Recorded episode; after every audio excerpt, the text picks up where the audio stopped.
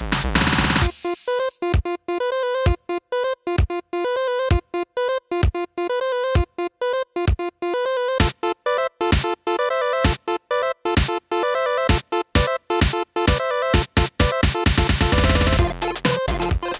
welcome back to the Cube Command podcast. I'm your host, Tommy Savoya, and today I'd like to uh, have a little discussion on a new console that was revealed. A little bit of news that came, believe it was earlier this week.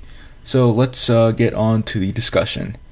At E3 2017, Atari teased a new console, and now they revealed their first console since the Atari Jaguar in 1993, and it is called the Atari Box. They revealed um, some information on it, and they also gave us a little uh, teaser trailer, I guess, and then they also released some pictures for it. Now it looks like it has like a, a wooden design, um, really reminiscent of the Atari 2600, like the original ones that they made. Um, they're really banking on that uh, that nostalgia factor, I think, which that's not that's not a bad thing. A lot of people love the Atari, and I'm sure that's if you want to sell a new console after what like 20 24 years um, you want you want to create a design that people recognize. Now, like I said before, it, it has like a wooden design that the original had. It kind of has that kind of grill look that uh, the surface of the 2600 had, and like the wooden um, edges, I guess. Um, it does look nice on like a wooden shelf in a like a nice office or in a room. It really could fit in um, with all the other stuff, and it doesn't look like it's out of place, like it's from the 90s or something. It looks it, it looks modern, I guess. It's sleek, um, nostalgic, um, but it, it kind of has that nice mix between the two. Now, as for the naming, um, the Atari box, I'm pretty sure that there was some influence with the name Xbox. I mean, come on, Xbox is one of the biggest uh, gaming consoles on the market, um, and it's one of the most recognizable brands for people. So putting box on the end of it, people could uh, associate with the Xbox, like, hey, the Xbox is a gaming console. This is the Atari box. Maybe they do the same thing.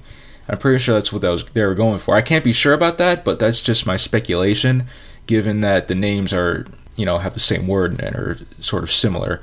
Um, of course, Microsoft doesn't own the the box name, but um, I just think it's it's curious because there's another gaming console out there named Box. But anyway, um, I also kind of find that curious because the Xbox One is not marketed as a dedicated gaming console. But uh, you know, whatever. It, people mostly recognize it as gaming regardless of what it's marketed as. So anyway, uh, Atari also released uh, a couple statements regarding the Atari box, and they said, um, and I quote, "Our objective is to create a new product that stays true to our heritage while appealing to both old and new fans of Atari."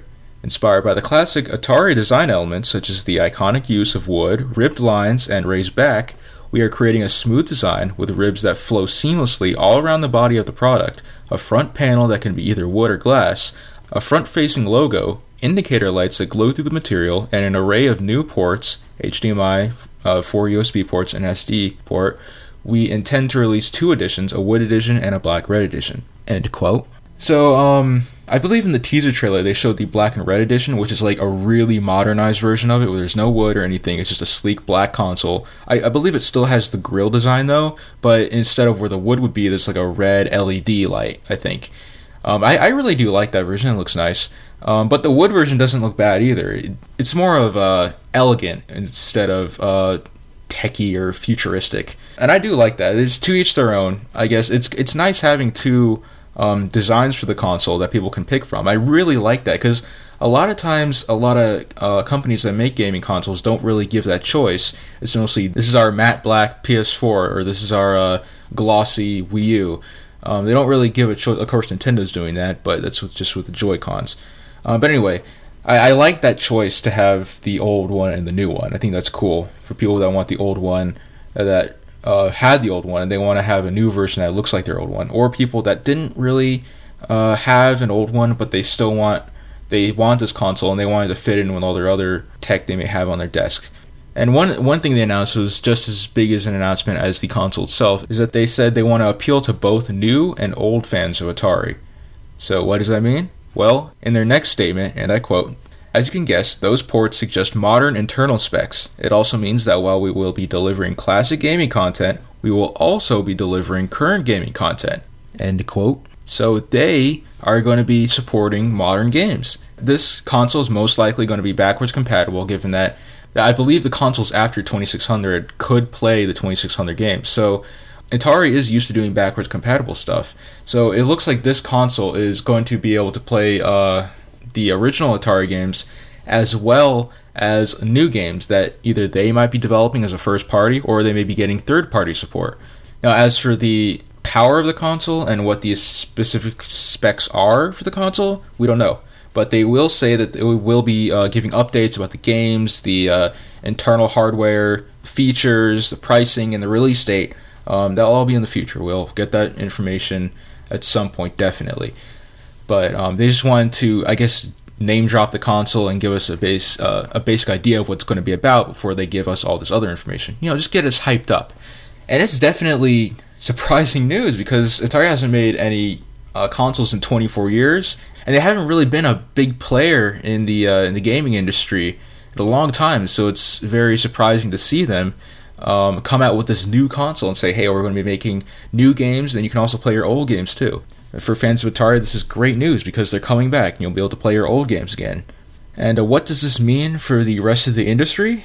We don't know either. Um, who knows if they will become like a, a big developer on par with Sony and Nintendo and Microsoft, or maybe it might not pick up. Maybe it'll just fade off into obscurity, which I kind of hope doesn't happen. I think it's cool that we're getting another console. As for myself, I never had any experience with Atari, so I can't say that um, this announcement has me as hyped as other people, but I do think it's really interesting news and it's something I want to follow because I think it's really interesting about the future of the industry, where this is going to take it. Will like will other companies come back from the dead and start making new consoles? Will Sega come back and make a, a Dreamcast 2 or whatever they're going to do? Um, I don't think that's likely, but of course, no one saw this Atari announcement coming, so you know anything could happen. Um, so I just want to get this news out there, and I want to give my two cents on it. Um, I think it's really interesting, and I really like to see where this is going to go. And Atari did say they will keep us posted in the future about any updates about the console and the games that will be played on it. So keep an eye out for that. That's all the news I have for you this week. Um, stay tuned for the next episode of the Cube Command podcast.